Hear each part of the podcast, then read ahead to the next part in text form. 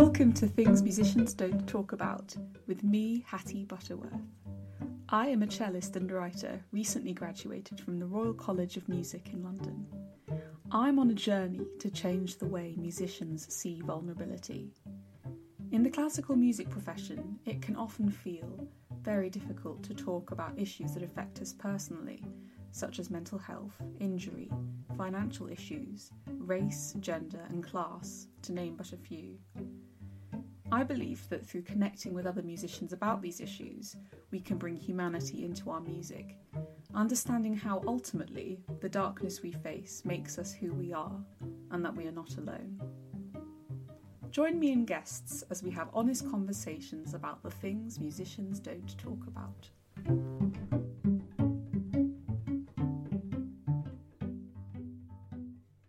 Hello, everybody, welcome back.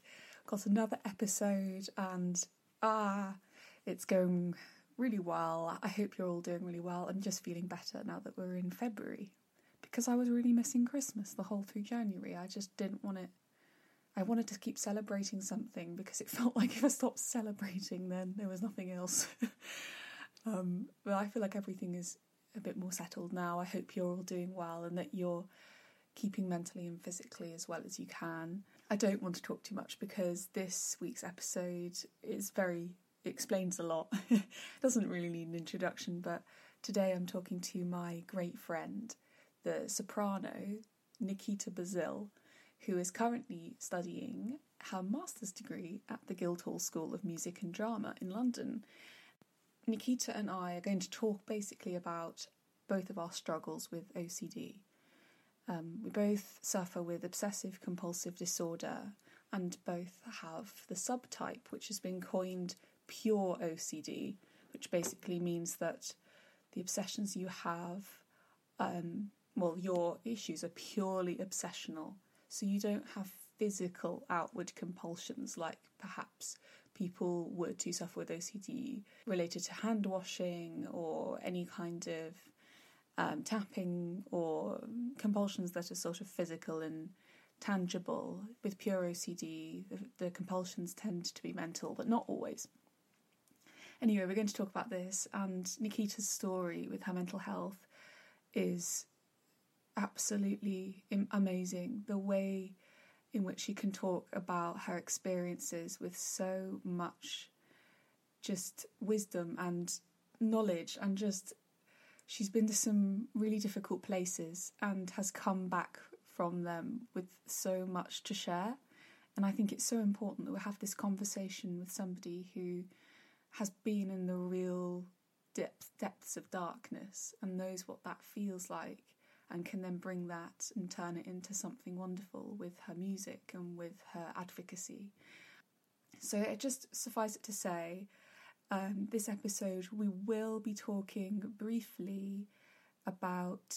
Um, we're going to talk about self harm very briefly, and we will also talk about suicidal thoughts and uh, anything else, overdosing. Um, but they're very minimally mentioned, and we don't go into great details about any of these issues, but just be aware that that is going to come up. So I really hope you enjoy this episode, and a huge thanks already to Nikita for such a great conversation. And yes, thank you so much. Welcome, Nikita, to the podcast. How are you doing today?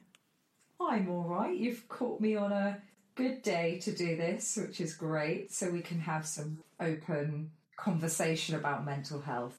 Uh, yeah, I think it's um, what's her name, Bryony Gordon. Have you heard of her? No, I haven't. She's actually. like a journalist for the Telegraph, and she has a podcast called Mad World. And at the start of that, she asks all her guests like, "How are you really?" So it's like, Nikita, how are you really doing today? I know because everyone responds, you know, when, when people ask, everyone's like, oh, I'm fine, I'm absolutely fine. And then, you know, they're like, no, really. I don't want to get into it right now. yes.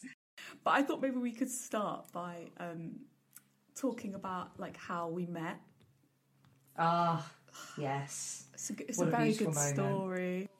It is. It's a story to tell the grandchildren, that's for sure. it literally is. It's like it's one of those things that we keep saying to each other, like, I can't believe it. I can't believe it happened like that. Like, I know. Well, back in when when was it actually? Was it July? Yeah. Yeah, I was like going through quite a hard time, and my therapist was out of town Yay. for three weeks. And in that three weeks, it just so happened that things weren't going so well. So I was like, oh, I should like look and see if there are any like OCD groups out and about. yeah. Um, and I came across this OCD group run by OCD UK. It was kind of interesting because we each went round and sort of spoke about our experience with OCD, and then the second half of it is you talk about um, a, a topic, and I think the topic of the Yeah. day was like hopes and dreams. I, I kind of piped up and I was like, I'm a classical cellist, and like my hopes and dreams sometimes feel like they're going to be thrashed. Oh, yeah, I'm And then- totally related. And then you, you related, you were like, oh my goodness, get me on there. So she private messaged me being like, I cannot believe this. I'm a, I'm a classical musician too. I'm a singer. And I was like, oh my goodness, what? And then we exchanged numbers and then kind of chatted since then. No, it was amazing actually because it, you know what you were saying related to me so much because Hmm. um, you were talking about um, you know how how your mental health really affects whether you want to be a musician or whether this is an avenue Yeah. you, you want to pursue.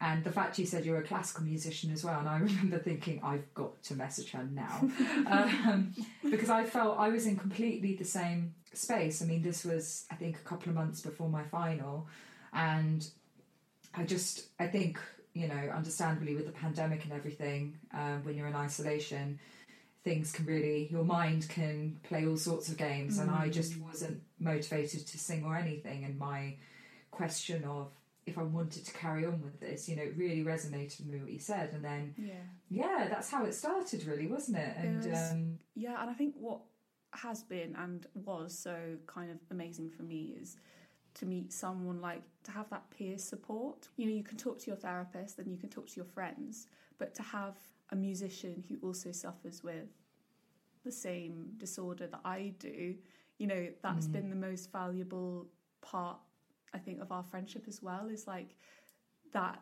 that kind of broke down a lot of barriers that you might have before. Do you know what I mean? Because it's like we have that in common, so it's like you know that the, the, the other person's going to understand, so you can go a bit deeper because it's not you're not always worrying that they won't understand. That you know they will. So it's been like I've really valued your support, and you're sort of further along the road in your journey, and you're all a bit older than me, and your recovery is kind of on a later stage. So at the same time, it was sort of really great to have all of your advice and like support with decisions I was making in my recovery about medication and, and everything. So Yes, that was a big one for you, wasn't it? Yeah. The the medication.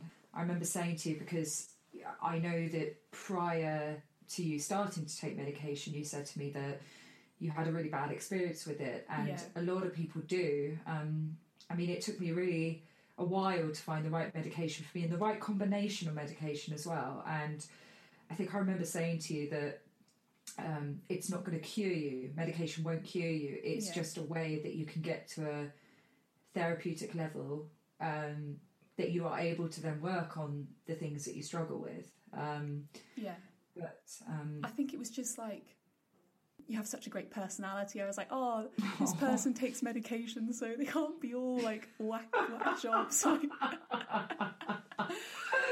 love that. That's very brilliant. sweet of you. Thank oh, you. well, it's true. But I sort of thought, now we've uh, cleared the air.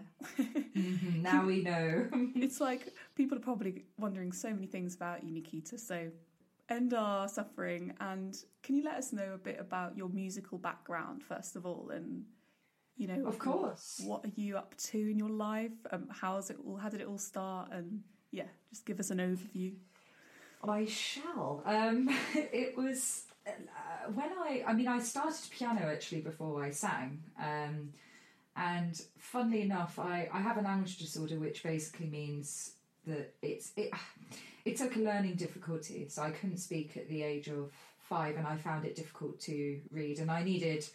Um, you know, a singular therapy for that. So when I started piano, I actually started learning it from ear. Um, I couldn't read music, but then over time, you know, I learned how to sight read. So obviously, music was something that I loved to do, and then I think it was when I was eleven, and it was in primary school, and um, we we had this play we were doing Romeo and Juliet, as we all know, and um, I was blessed to be cast as Juliet, highlight of my life. Um, right, You're like the kid that everyone hated. right. um, and we actually had to sing a few songs. Um, it was the first time I properly sang. Oh, the songs were hilarious. There was one about oh, um, you know, about Romeo. You are so like totally fantastical, or something like that, something cheesy. Anyway, and I sang it, and um, my parents, you know, watched me, and they thought, you know what, she seems to be kind of alright at singing. She seems to enjoy it, so let's give her some lessons. And that's kind of where it started, really. Um, I had the same teacher throughout all of my secondary school um, called Erin Hanlon. Highly recommend. Um, she was great. Um, yeah, and then um, I also played clarinet as well. Um, so yeah, music was really my life. And then in secondary school, I did a lot of choir things, and I had a lot of opportunities and festivals. So it was it was great. I was very very blessed, and um, and then I think the natural course kind of took its place where I thought, you know what, I want to carry on singing, and I applied for Guildhall and miraculously got in, and um, and then it all started from there when I was eighteen, and um, it's been quite the journey since then. and you've just graduated now. I have after seven years, I have graduated. People, So we need to talk about those seven years, Nikita. I think we do because that was a lot. you know, I mean, we, we kind of spoilt it for everyone by saying that we were both in an OCD group. Um, Yes. But, you know, what people might not. I mean, I, I've had a go at trying to raise awareness for the fact that OCD is, is more than washing your hands and Totally. being tidy, neither of which I'm particularly good at.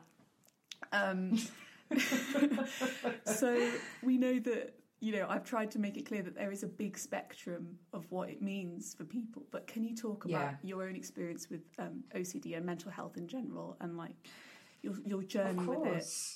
Yeah, totally. Um, it actually started when I was 13, and I'd probably say 13 was one of the worst years I, I ever had. And it was, um, I suddenly had two very wacky thoughts. Um, one of them, I was petrified I'd be raped, and the other one was I was scared I was a criminal.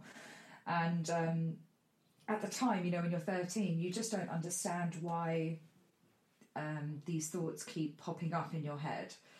And I remember, you know, I even confessed to my parents at one point, you know, I, I think I may be a criminal, you know, and they, we just didn't have the knowledge or the awareness or the understanding of the time, at the time, sorry, of what that was.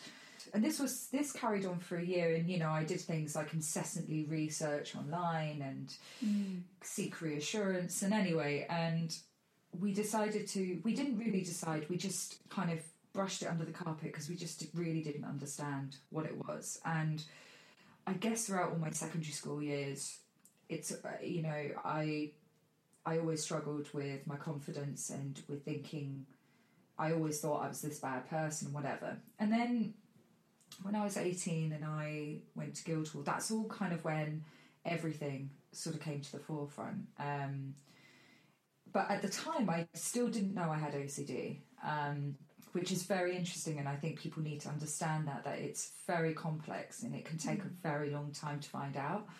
And I remember um, I had to leave halfway through my first year because I ended up self harming. I chopped all my hair off. You know, I was just very unwell, and at the time I was diagnosed with depression and I was put on some antidepressants. You know, then I had some talking therapy after that, and I thought things were getting better. And then I came back and I redid my first year, and I think even in the freshers of that first year, I self harmed again. And I didn't really, like, I knew I was depressed, I knew that something was going on, but I just always felt like a terrible person. I managed to just about get through my first year. Um, and then I did my second year, and again, just managed to get through my second year. And then that was it. I think I reached breaking point. Um, I went to um, a hospital for three weeks um, called the Priory, um, which was uh, a lifesaver. It really was a lifesaver at that moment in time. I got to receive some good therapy and some support, and but bearing in mind as well, this was for anxiety, depression. We had no idea there was something else at play, and um, I took Did two you- years out. Did you Mm, elect? Sorry, darling. Sorry, did you elect to go into the hospital that first time? It was like a decision you made. It was actually a decision my mother and my father Okay. made because I remember it really clearly. I was such a cheery movie. I was watching Silence of the Lambs or something. I was, I was, And they were like, "Wow, she needs to go." wow, she needs therapy. Um, and um, no, I remember, you know, I was watching a movie at the time, and but weeks prior to them deciding that, I was progressively becoming more and more depressed, and I became suicidal, where I just, I didn't really want to live, and then my mum. I remember very clearly she made a phone call um, to talk to my psychiatrist, and they were like, Right, you need to go to hospital. So I, I did, and it really was a lifesaver at that point. And then I took two years out from Guildhall. I actually only intended to take one year out, but at the end of my first year out, I hadn't really sung. Um, I was working in Pizza Express, and I just, I think I kind of lost my path, and I hadn't really sung, and I remember singing to a teacher, and I just, I just wasn't ready uh, mentally nor singing wise. So I decided to take another year, and then um, it, just got progressively worse. It was just, it was this continuous vicious cycle. Even though I was having therapy and I was on some meds, it was just always something that kept coming back. This feeling of depression and this self hate, and um, I ended up. It got so bad. I actually ended up overdosing. Um, I think about four to five months just before I started Guildhall again. Now I'd say that was probably one of the darkest times. Um, and so I overdosed, and then I remember my father said very poignantly, um, "Something needs to give now because you've really now hit the worst that you possibly can."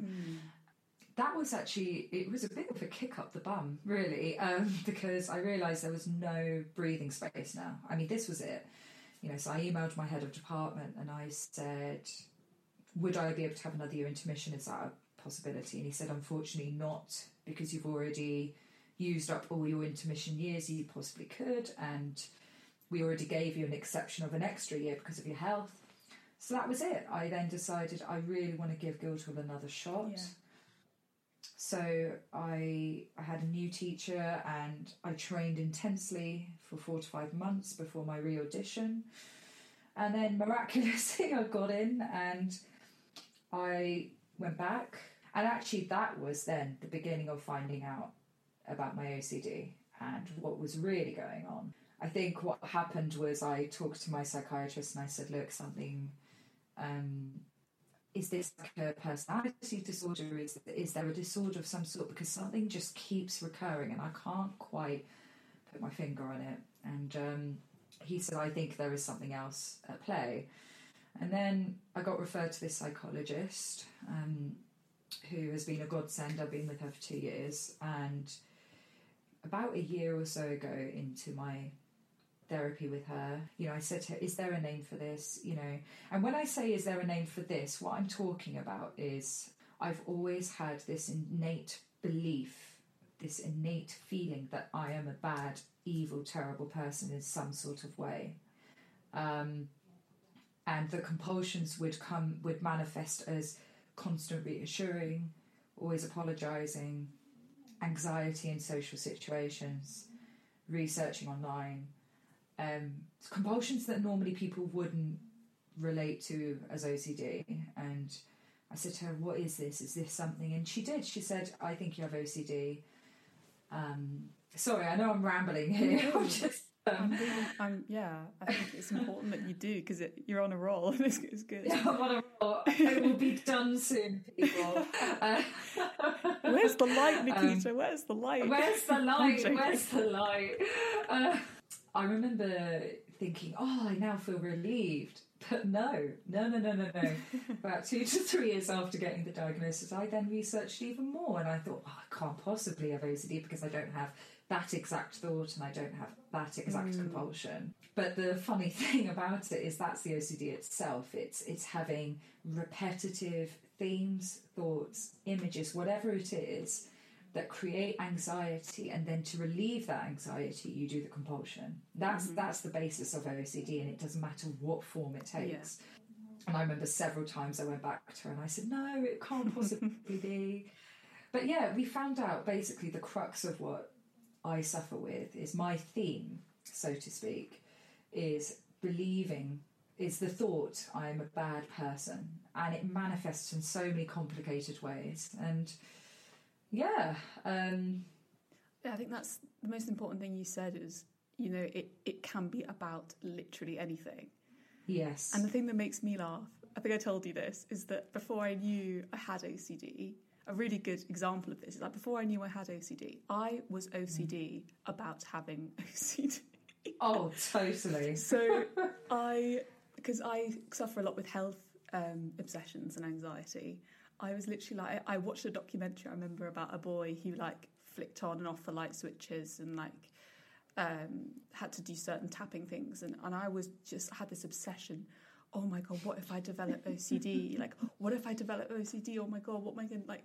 And then I was like deliberately untidying my room, deliberately it's honestly hilarious. Deliberately not cleaning things up because I was like, what if I get OCD? Oh my god, like, what if all of that was OCD in a different way? But I just didn't know.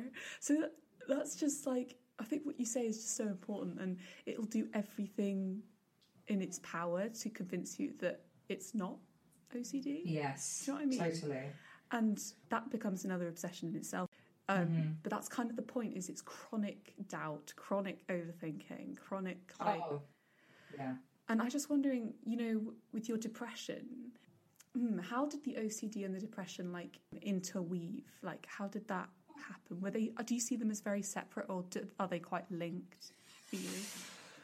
For me personally, they're very linked because the depression was a symptom of my OCD, and that was the problem. We were treating the symptom for so many years. We weren't treating the cause of that symptom. Um, you know, and even nowadays, I still get periods where I feel depressed, and it's it's because you know, if you think about it, if you're having a um, someone, a person, let's say, incessantly saying to you that you are terrible, that you're a bad, morally bad person, or even it manifests in other ways. So For example, my singing, it manifests in my Mm. singing. You are not perfect, therefore you are a terrible singer, you know?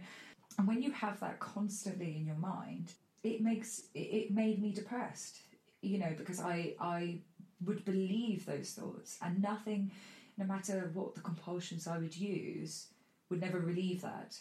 Yeah. Um, And it's like you'd wake up every day knowing that you'd have to deal with all these thoughts and beliefs about yourself. And it's like you never have a break, you never have a time where you feel positive about yourself because the thoughts are so like in your face.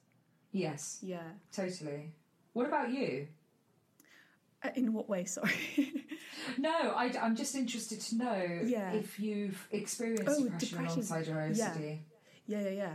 Totally. So for me, it's like the longer it goes on, but it normally goes on for ages. Like I'd say each episode, it's like for me, it always starts with anxiety pretty much. I mean, I would say I've had one depression episode in my life, but it normally starts with anxiety and the thoughts, and then it's the hopelessness is my biggest depressive symptom. Yes. And like I do get, you know, it's hard. It's hard. It's also this is where it gets complicated because I suffer with suicidal OCD thoughts, so intrusive thoughts about like harming myself. But Mhm. then at the same time, I have got to the depression point of knowing the difference and knowing that I've had, you know, suicidal thoughts as well. And I think that it's important to talk about suicidal thoughts because when we name them and when we're honest about them, like they diminish their power. Do you know what I mean? Yes. So like I have got to the point lots of times with my OCD where I've been like, I can't live with this anymore. I don't want to live with this. This is hell. Like every day this is just too much. I, I don't see an end to this. You know what Mhm. I mean? And, and and that is a horrible place to be in, feeling like I just want this to end. I want peace. I want, you know, and that is yeah, that's really awful. But actually, admitting that feeling is is really important, and not keeping it to yourself. You know what I mean? Massively. So I've definitely dealt with those moments a lot, especially in the last few years with it. it obviously, it gets easier, but you know, when you're in that space, it's not so easy to see. Yeah. to put Totally. it mildly. No, it, it really is. I mean, that's why I'm also very proud of you that. Because speaking of meds, you know, it's a Mm. very difficult topic of Oh, conversation, God, and I yeah. think it's I think it's a really good one to talk about actually. Um, For sure. because a lot of people, understandably, are quite resistant to take meds. Um, you know, a lot of people have had very bad experiences with it, and sometimes people don't find the right one. You know, and I'm not a mental health professional, and I I would never say it's right or wrong to take or not take meds. Um, I think you have to figure out what works well for you. Um, but what I have found is when I found the right med, um, it helped ease the depression as well as the Mm, anxiety and the OCD, which which helped me work on the OCD itself. And I think that's probably what's happened for you in the last couple of months that I've known you and you've started taking them. It seems to be that you, for you, you have found something that works for you. Yeah. And it's meant that you've been able to challenge yourself um, and challenge your OCD. Um, Yeah, yeah. I, I mean, it, exactly. It was you, and it was. I had another. I have another friend who I don't know if she'll be listening because she's not a music a musician, but um, Abby O'Shea. We were at um, high school together, mhm. and she is an incredible mental health campaigner. She's studying at Cardiff Uni, and um, she knows a lot about medication. And I was talking to her about it and saying, "Look, I really don't know what to do. I feel like I'm at a really dark place, but I'm just so scared because my last time I tried medication, you know, it made me feel so much worse, and I just can't can't risk that."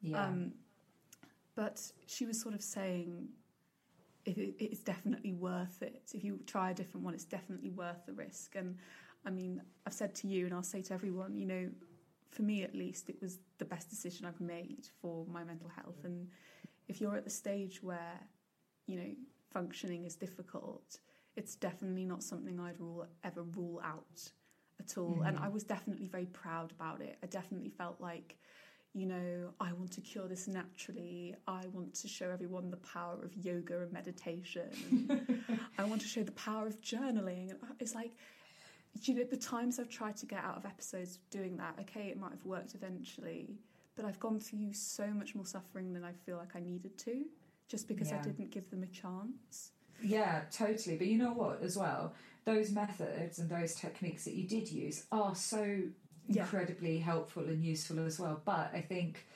I guess what you and I are trying to get to the crux of is the fact that that can only happen when you are in a, a functional place that you are able to engage with that. Yeah, Um, totally.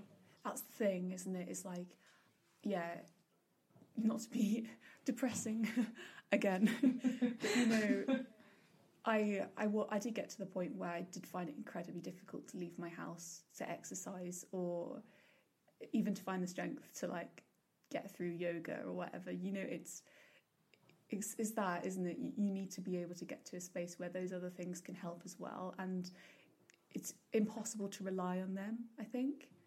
Yeah. Um, and when OCD is something that feels just like you're in a loop and you're in this like ongoing cycle of thoughts and compulsions and thoughts, and it really can help to break that. I think in some way, or ju- Yeah. at least make a change and, and makes make it feel more like manageable.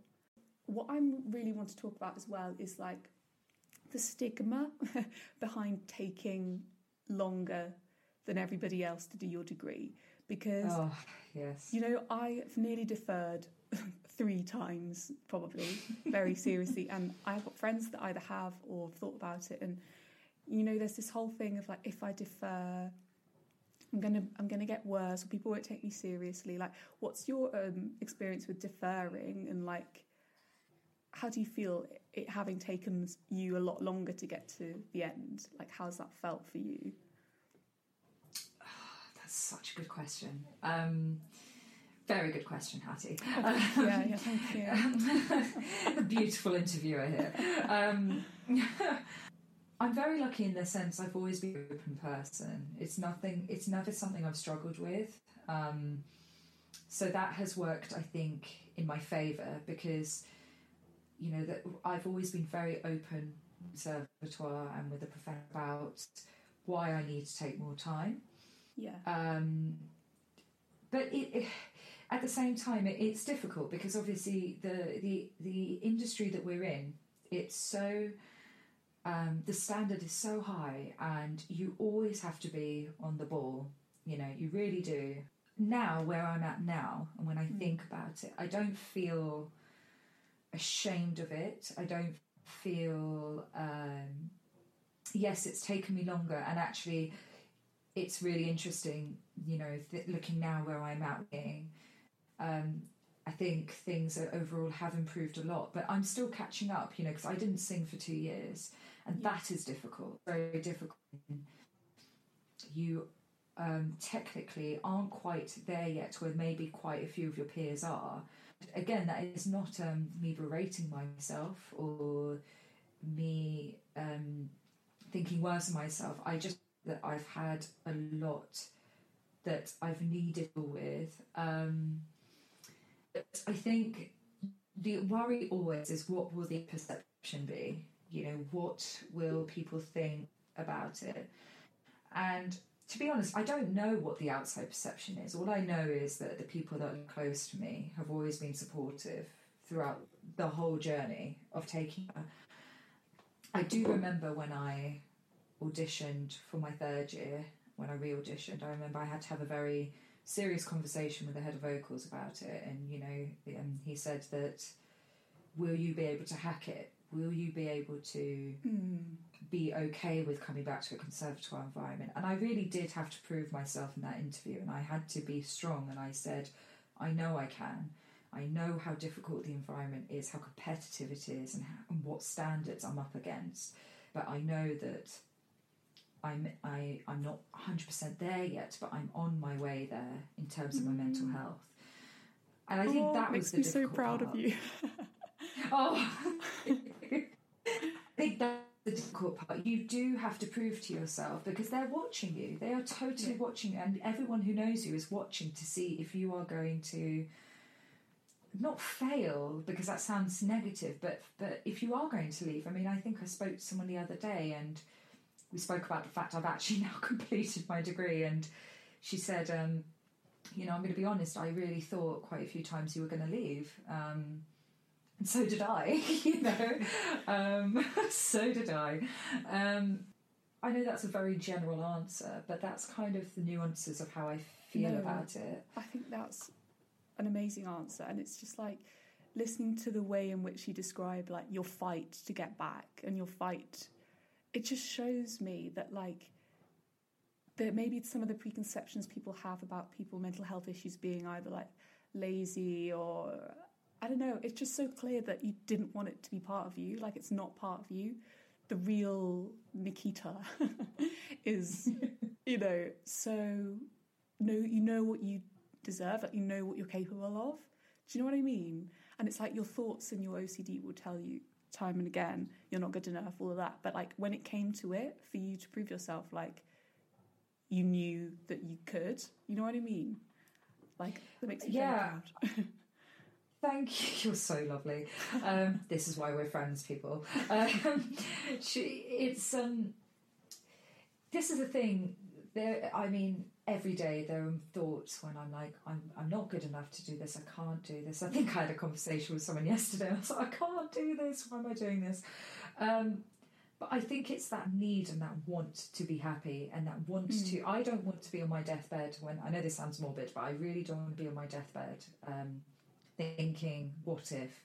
What if I went for it? And what if I really just pulled my socks up and tried? You know, and I, that's what I would say to everyone is to just never ever give up on what, what you want to do. Um, I I think I just knew after I overdosed, I knew that Guildhall was such an incredible opportunity. Yeah. And I knew I knew it wasn't going to be easy. I knew that as soon as I got in, it, it wasn't going to be, you know, rainbows and unicorns.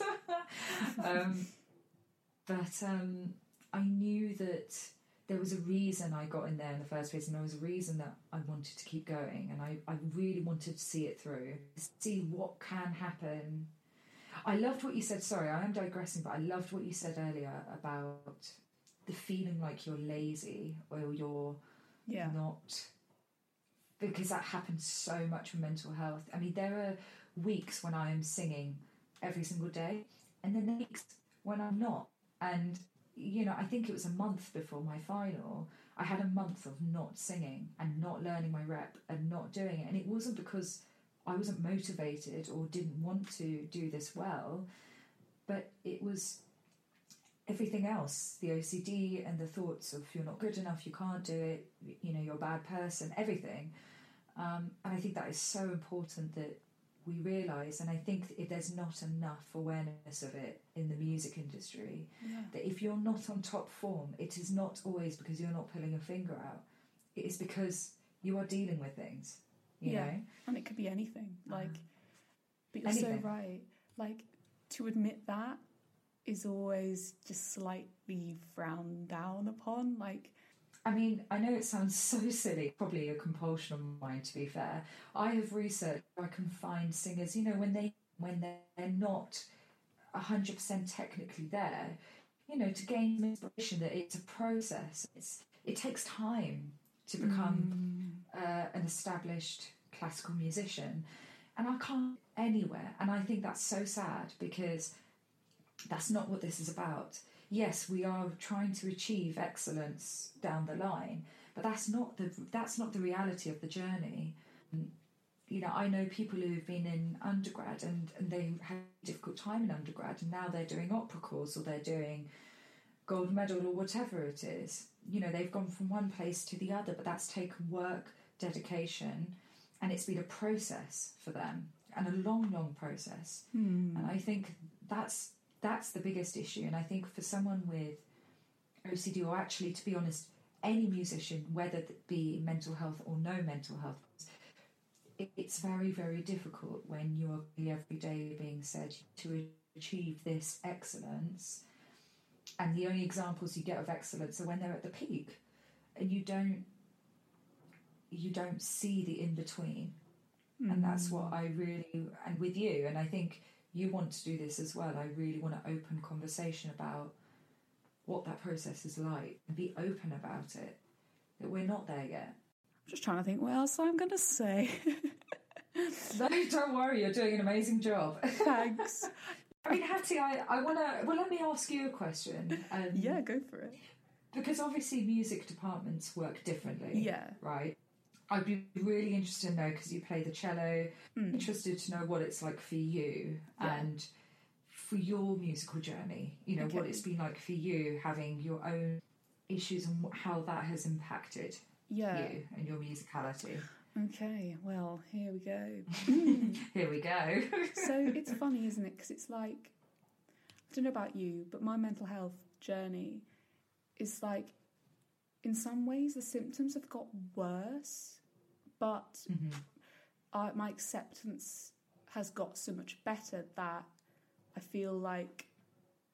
Oh, I don't know how to explain. Basically, my first year was horrible, but I still suffer with the same stuff I did. But because now I understand it and I have less shame, then it feels a lot easier. So, in my first year, um, I yeah, it was really weird. I just I went to college first week. I just had the worst insomnia. I didn't sleep for seven days of Freshers Week, and I had auditions Wow. and everything in that week, and I didn't sleep one hour. I was just I don't know what it was, and I hadn't for ten years. I hadn't had any mental health issues, you know, and it was kind of OCD then because I was just obsessing over the fact that I couldn't sleep, which made it worse, and everything. yeah. And I think throughout that, I didn't tell anyone really. And I ended up moving accommodations because I thought my accommodation was causing me to get anxious because the RCM halls kind of feel like a prison.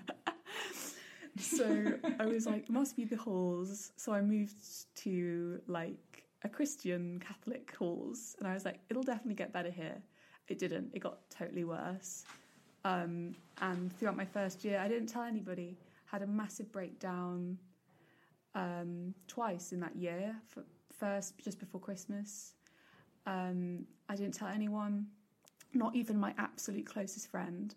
Didn't tell mm. them. And then in the summer, had a huge, like the biggest breakdown I've ever had probably after I was working at the proms. And I didn't tell anyone from college. Apart from my cello teacher, I did tell her um, just before I came back because I had to be forced to go back. I didn't want to go back, but my mum was like, well, Olivia, my other sister, was joining. And she, she's like, she really needs you there. And I was like, oh my God, okay.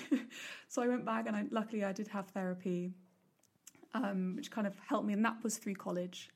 And mm-hmm. my teacher put me in touch with um, the therapist, and that helped. But still, I told her, I think I might have OCD.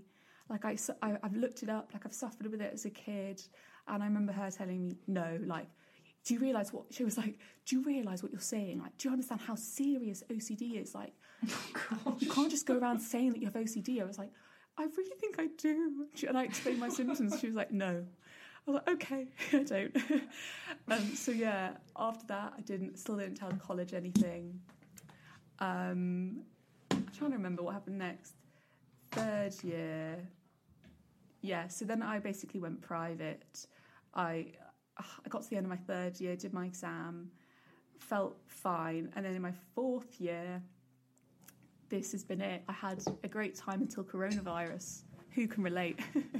the world. so third and fourth year, basically, I was a lot more stable until coronavirus, um, and started suffering really badly with health anxiety, and which turned into like all of my obsessions getting a lot worse. And at the end of that, I did get in touch with college. And to be fair to them, they were really helpful and gave me lots of options about deferring and stuff. But so what I'm trying to say, answer very long answer to your question is I think there is support there, but I was so ashamed of my mental health until the last two years. I was so ashamed and literally told nobody that like I I just didn't have the support I could have had. And if there's one thing I'd want to tell people is like your uni is there to support you and I think I you know if I could go back I definitely would have taken an extra year after my first year.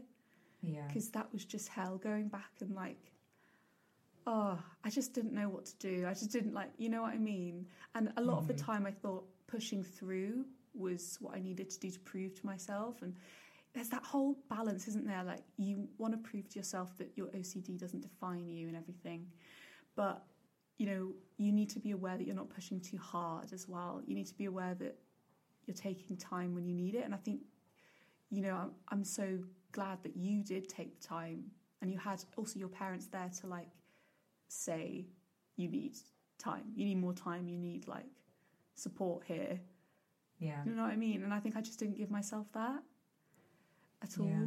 in in uni. Yeah. How do you how do you feel now? You know, um because you now have your degree. we both now have our degree. Yes. Um, yeah. So how do you feel now um, when you think yeah. about it? I feel like I feel quite sad actually. Like I'm I am happy that I've finished it. Um, but I'm sad. Like, I often kind of feel emotional about the person I was in first year and how ashamed I was of myself.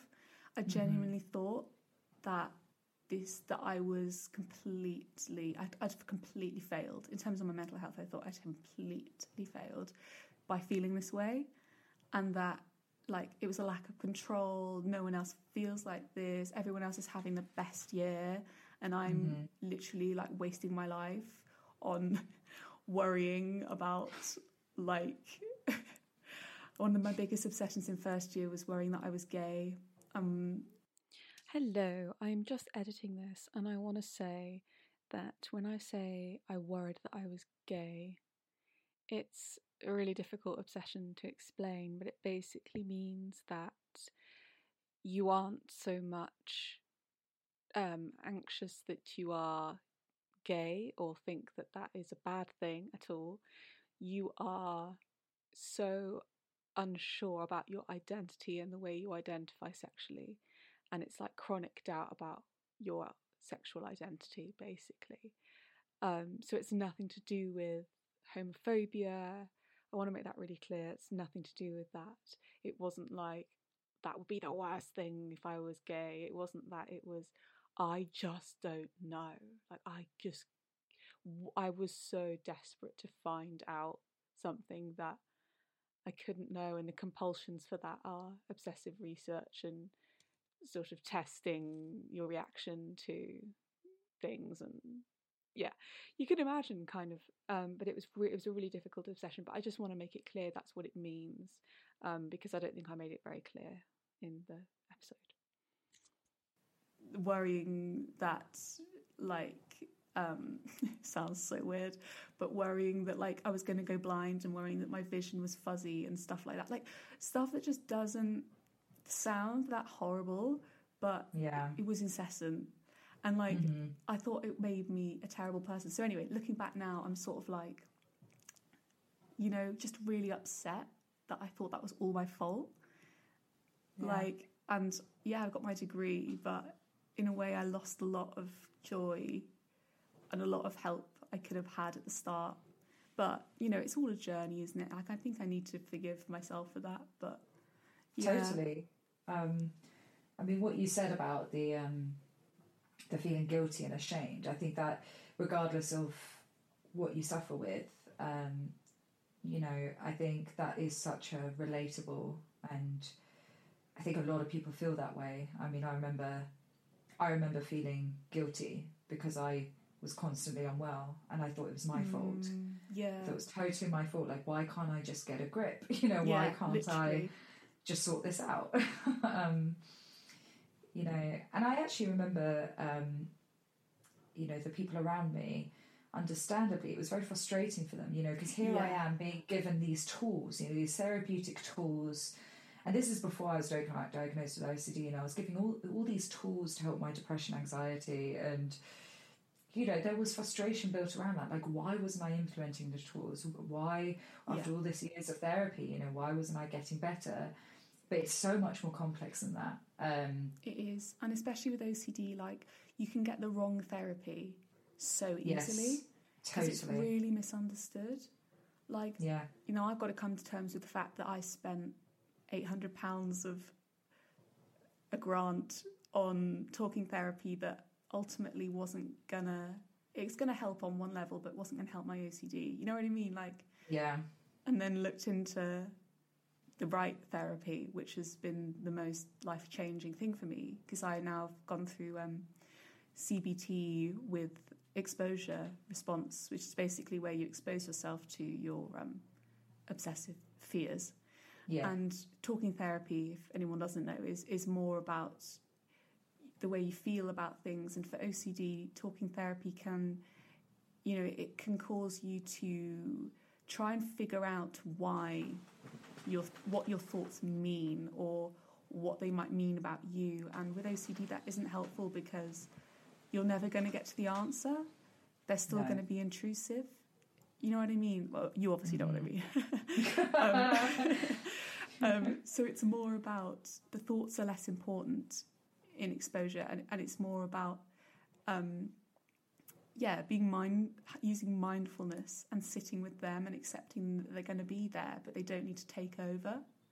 yeah, So yeah. Anyway, I, yeah, I have to come to terms with like all of that as well. Like, oh god, I I went through a lot of the wrong therapy. I went to a lot of the wrong people. I got told some terrible advice and prescribed the wrong thing hundreds of times. And it is so frustrating for people around you, isn't it? Like, oh, totally. ah, like I, ah, yeah, And that's the worst part about it is you then, you then it's a vicious circle because they feel frustrated because they love you and that they want you to be well, but then you feel frustrated Yeah. and, and guilty because you think, oh gosh, I'm being a bad person because I'm not, I'm making them feel that way. You know, so it's this vicious, vicious cycle. Um, yeah, and, and like I think for me as well, because I'm one of four children, it's been like I've needed a lot of support from my parents, but then I think sometimes my siblings don't get like that level of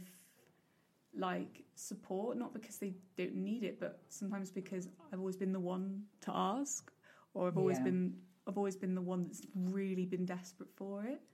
And I think mhm. that's quite hard in a family setup where there's always one person that seems to be in trouble. you know what I mean? Because I always worry Mm. about them and like, God, like, do they feel like they can't talk because I'm always the one, you know? So there's lots of layers of it. It is very complex.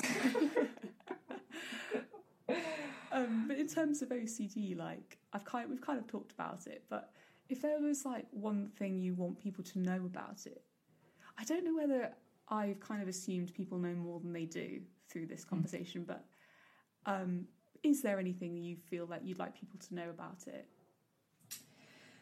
Yeah, um, it's very complex and um, it's not black and white, which is how OCD people like to think of things as black and white. Um, I think the biggest thing, which is something I'm still working through, is the fact it can manifest in any way, Yeah. and it can be, and it doesn't have to be loads of different thoughts that happen incessantly. It can literally be one thing that has Yeah. recurred for you uh, time and time again. I think you and I have talked about this because Yeah. for you, you your the way yours manifests is you have lots of different types of thoughts and you go through different phases where one takes more over more than the other. Yeah. Whereas for me, it's very, very different. Mine has been one theme for years, um, which is the belief that I'm bad. Mm. Um, but I think what I also want people to know is that it can also, it's not just the thoughts that it manifests itself in. It's it's it can happen in other aspects of your life. So, you know, for example, the way I look, I become very obsessive about that sometimes. And I remember when I was seventeen, I I obsessively lost weight. Now I was very lucky; I didn't end up with an eating disorder, but it was very close to that. Um, and I know that there's a lot of uh, um, comorbid, comorbid, oh, Comorbidities. that's the one um, where it's very, very related. Having an Yes. obsessive disorder and Yes. an eating disorder, um, you know, and and it manifests in, um, you know, my work as a singer. You know, um, this is the lot. thing. Yeah, sorry. Is um, a lot of people that I speak to, and actually my my CBT therapist at the moment, he's often saying, you know, your obsession can be a really good thing because your obsession has led you to music, and if you weren't an Mhm. obsessive person, you wouldn't have had the dedication to be a musician. And I think this is why I think it's important to talk about OCD because a lot of musicians suffer with it because we Mhm. have this, you know, obsessive, positively obsessive nature with music and with working hard and wanting to do well and wanting to become the best musician we can. You know, in that there can be a dark side for some people. And oh, that's totally. and that's why it's important we talk about it you know because it's i mean to think about me as a kid you know um, i was very obsessive i went through negative obsessions and positive positive obsessions and i now see that so i had a huge obsession do you remember heelys Heelys. Oh, the yes. Heelys. So like, most people are like, "Mum, I want some Heelys," and then Mum's like, "Okay, next birthday they get the Heelys." I am not kidding you. I like was obsessed with them. Like I looked at all the YouTube videos, watched them every day. I literally went to the shop. I used to go to Sports Direct, ask to try them on. Like it was so weird until I got them, and then on my birthday I got them. I literally like ripped the packaging of the. I found them under my mum's bed, basically ripped the packaging to look at them, and like was so bloody obsessed with them, and then wore them all the time for like six months. It was honestly nuts, like that kind of thing. And then I had like a huge obsession with horse riding, huge obsession with gymnastics. Like my siblings will remember, like it was intense. Like everything I did had to be about this thing. So like I would wear my jodhpurs all the time. I would like wear my leotard all the time. Everywhere we went, I'd have to do fucking backflips and shit. Like it was so intense. I couldn't do anything by halves. it's Oh, really funny to talk about, but it's like on the other side of that, I was also, you know, worrying about my house burning down, you know, getting obsessed with like losing control and taking drugs and fear of becoming like getting cancer from inhaling cigarette smoke and like being wrongly convicted and going to prison and All the normal things. you know and it, it is funny because you're saying as you say it just for some people it's like that for some people it, like you it's one theme that will probably Mhm. never really go away but Mhm. do you, have you come to terms with the fact that it might never go away and that you'll always have this kind of like yeah, intrusive I have. I have, and I think that's half of the battle is Yeah. accepting that you have whatever that may be, OCD, depression.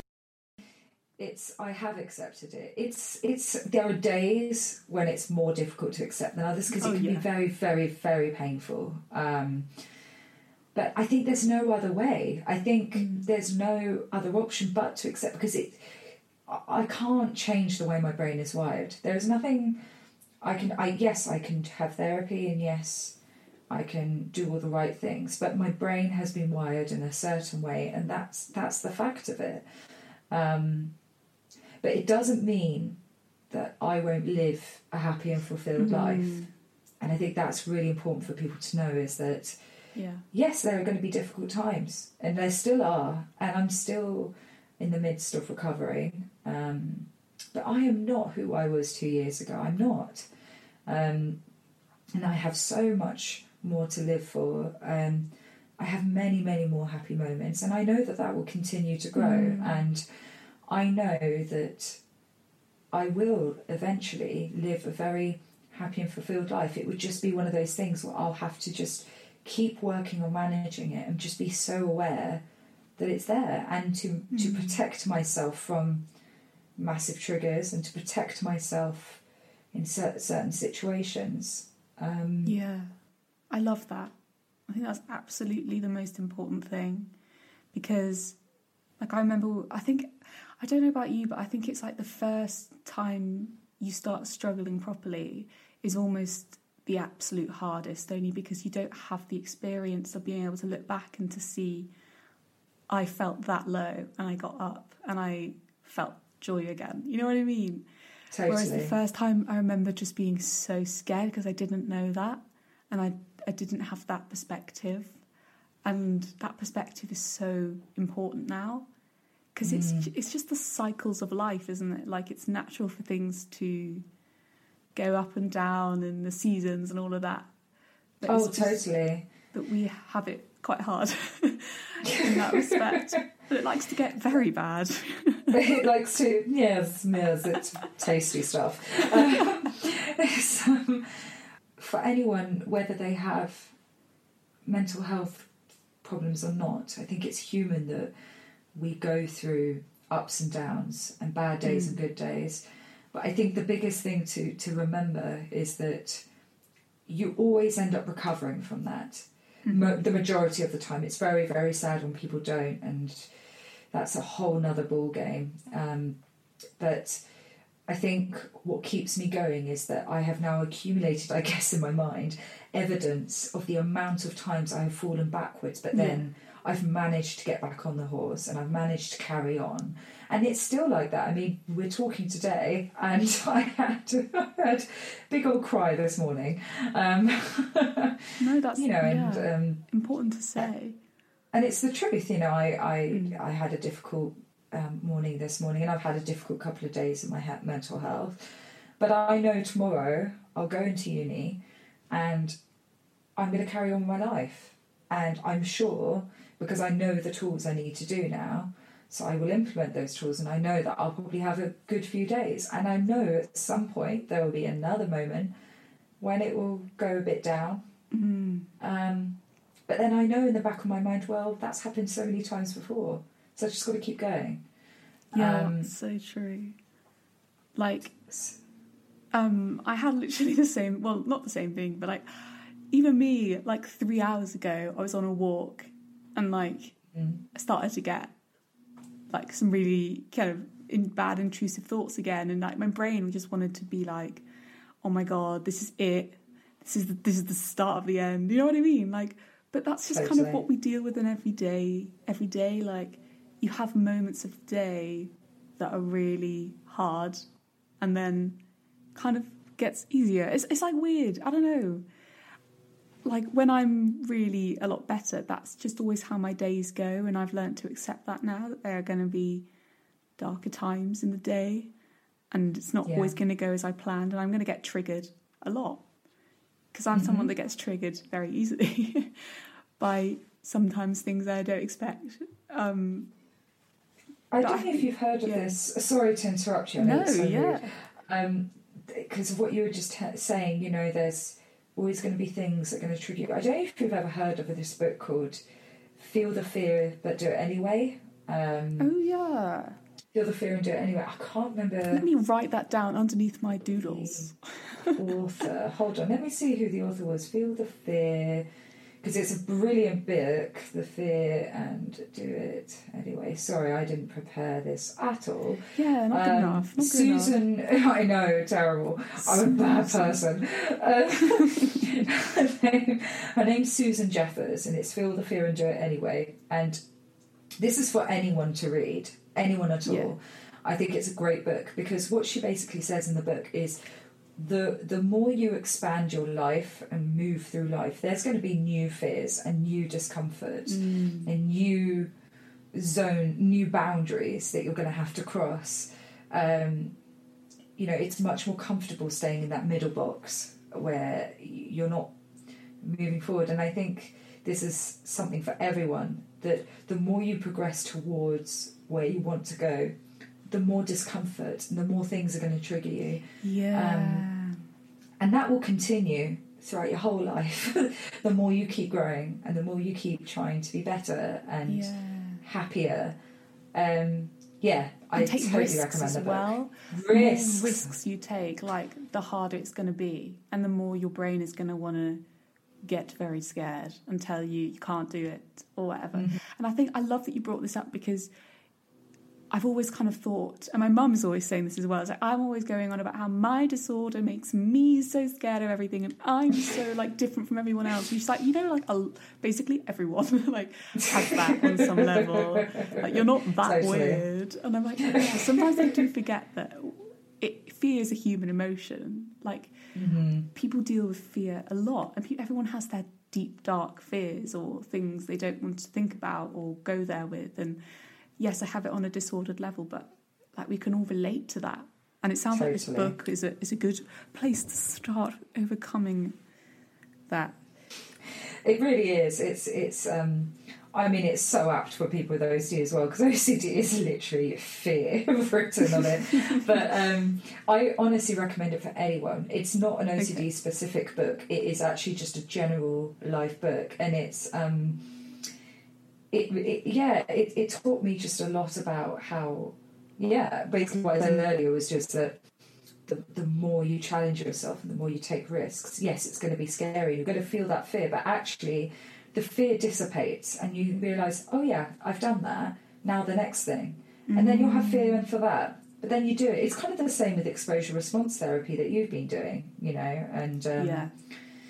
That, that's one of those things as well. ERP, which is cool, is Yeah. it's like you the first few exposures you do feel like the end of the world, and then it's kind of like a snowball where you Mhm. just get on the roll and it becomes part of your everyday, and you're looking forward to challenging yourself, and it becomes more kind of like a game, and it's like, oh, Yeah. how much, how far can I go? Like that's how I found it anyway, and you just you just kind of get more and more proud of yourself as you break down all these different fears and it's like oh my goodness oh my goodness like we we think our thoughts are so powerful but Mhm. ERP is so good at showing you that like no you're really not you're not going to become Michael Jackson if you think about Michael Jackson all the time like I used to oh yes, I remember you telling me that the other day. I was like, oh, you poor. Thing. It's probably one of my weirdest obsessions I ever had. Was I was um,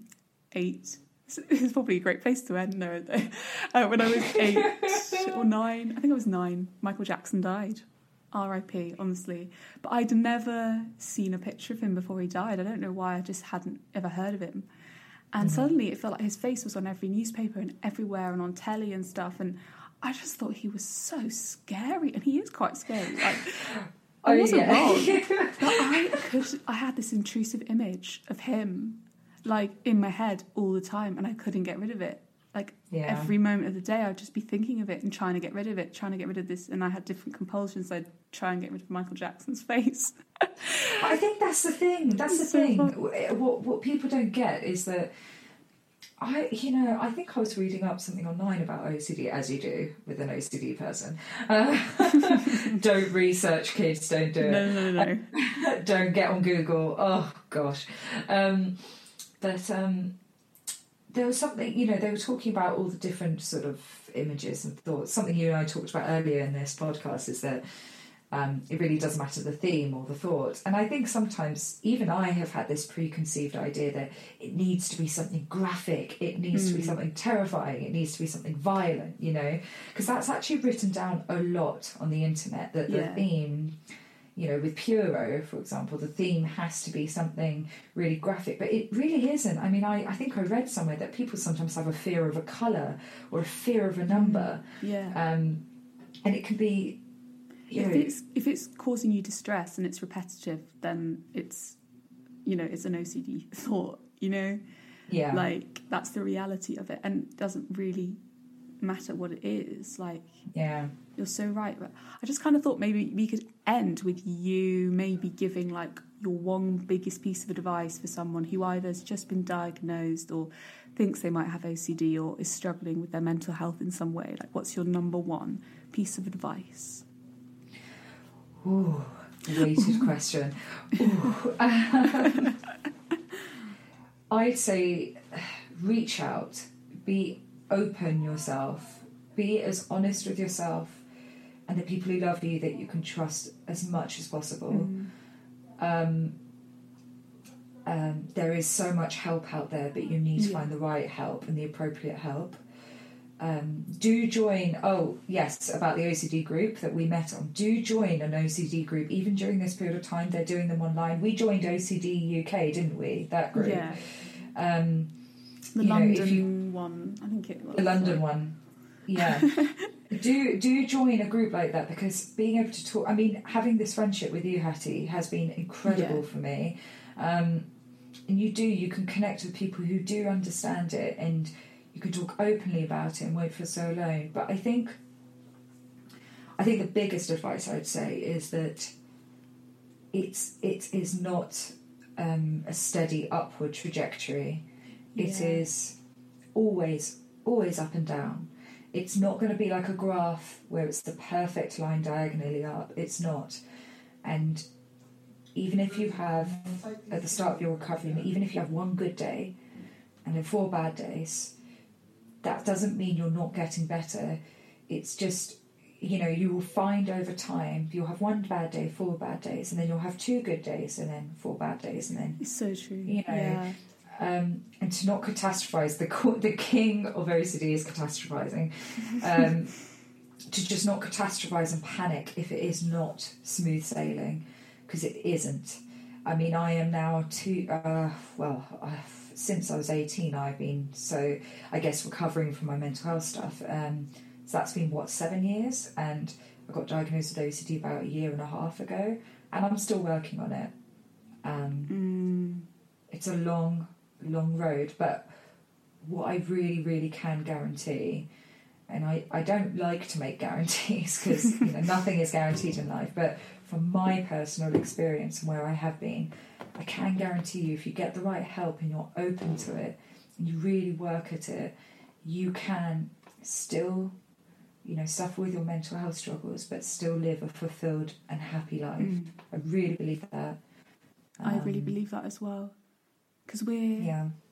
you know, I think we're given this life to live in a beautiful way and like however much you have to overcome, like you will overcome it, you know. Mhm. And there's it's never it's never all black, is it either? It's you know it might be harder, but it's always going to have waves, and it's always going to have like yeah, you're so right. I, that's the problem with it is that with OCD is that it, it makes everything feel black and white. It's like I'm on this side and everyone else is fine all the time and I'm terrible, you know. But it's it's so much more nuanced, isn't it? It's like it's kind of some good days, as you say, like some bad days, whatever. But it, it is just a journey, and yeah, I love what you say about the trajectory thing because I've always just expected it to get better, and when it hasn't, I've thought I failed, and you're so right. Oh, you can't. honestly, I mean, I'm that. talking, I'm saying this from my own experience of if I've had one bad day, I'm like, I'm that's it. I'm, I'm ill again. It's all wrong. You know, um, Honestly, same. You've been an inspiration oh, and a half oh, bless you. for the last few months as well. Like, Yeah. you know, it's amazing to connect with you, you know, as a musician and as a, you know, a fellow sufferer of, of this. Fellow sufferer. I feel like I'm always coming across people who say they've suffered with this on some level or or know someone that has and especially as musicians it's important that we talk about it Yeah. um, so do you connect if you are struggling with OCD and do find the right help um, because there is a lot of miscon- there are a lot of misconceptions about it and with the right research I think yeah it's there's definitely better help out there. I'm trying to think if I can recommend a resource that might be a good place to start. Go on, do Hattie. you know any oh, let me let me have a think. Thought of the thought of the website yes mind for sure and made of millions. It's a relatively oh. new you write this down Nikita I'm, I'm on it. I'm on it. made, it's called made of millions right. um, and it's was set up by a girl Rose who also has a Netflix drama called Pure which is about Ah, her yes. obsessive uh, sexual thoughts. So watch Pure, which is brilliant, and also Made of Millions if you want more information about OCD, intrusive thoughts. Actually, all mental health they cover on there, but I would definitely recommend that. So there we go. Finally got that. We got there. but mine as well is is also right. It's brilliant. They've done some incredible things. They have Um, definitely. So yeah, there we go. Any final thoughts, Nikita? I guess you know what. It's a really difficult time for the whole world at the moment, Yeah. as we know. Uh, COVID, yay! Um, so just just keep the people you love close to you. Be Mm. open. Reach out. Um, yeah. What about you, Hattie? Any final thoughts? Goodness, oh, I didn't expect this. I'd say you're valid. Like your struggles aren't your fault. I really wish I could tell myself that in the past. So, you know, anything you're going through, it's not your fault. You can find the right help. You're not weird. We're here for you. people are there who have gone through the same thing. And Yeah. thousands of people, million, trillion, hang on, billions of people go through the same thing. So you're not alone. You know, Mhm. that's what I'd finish on. That was beautiful. Yeah. Thank you, thank you. Well, it's been it's been so wonderful talking to you today. So- Thank you so, so much for having me. Oh, thank you for coming on and being so open and honest and just a general inspiration. So we look forward to hearing more. Thank you. Honestly, it's been a pleasure.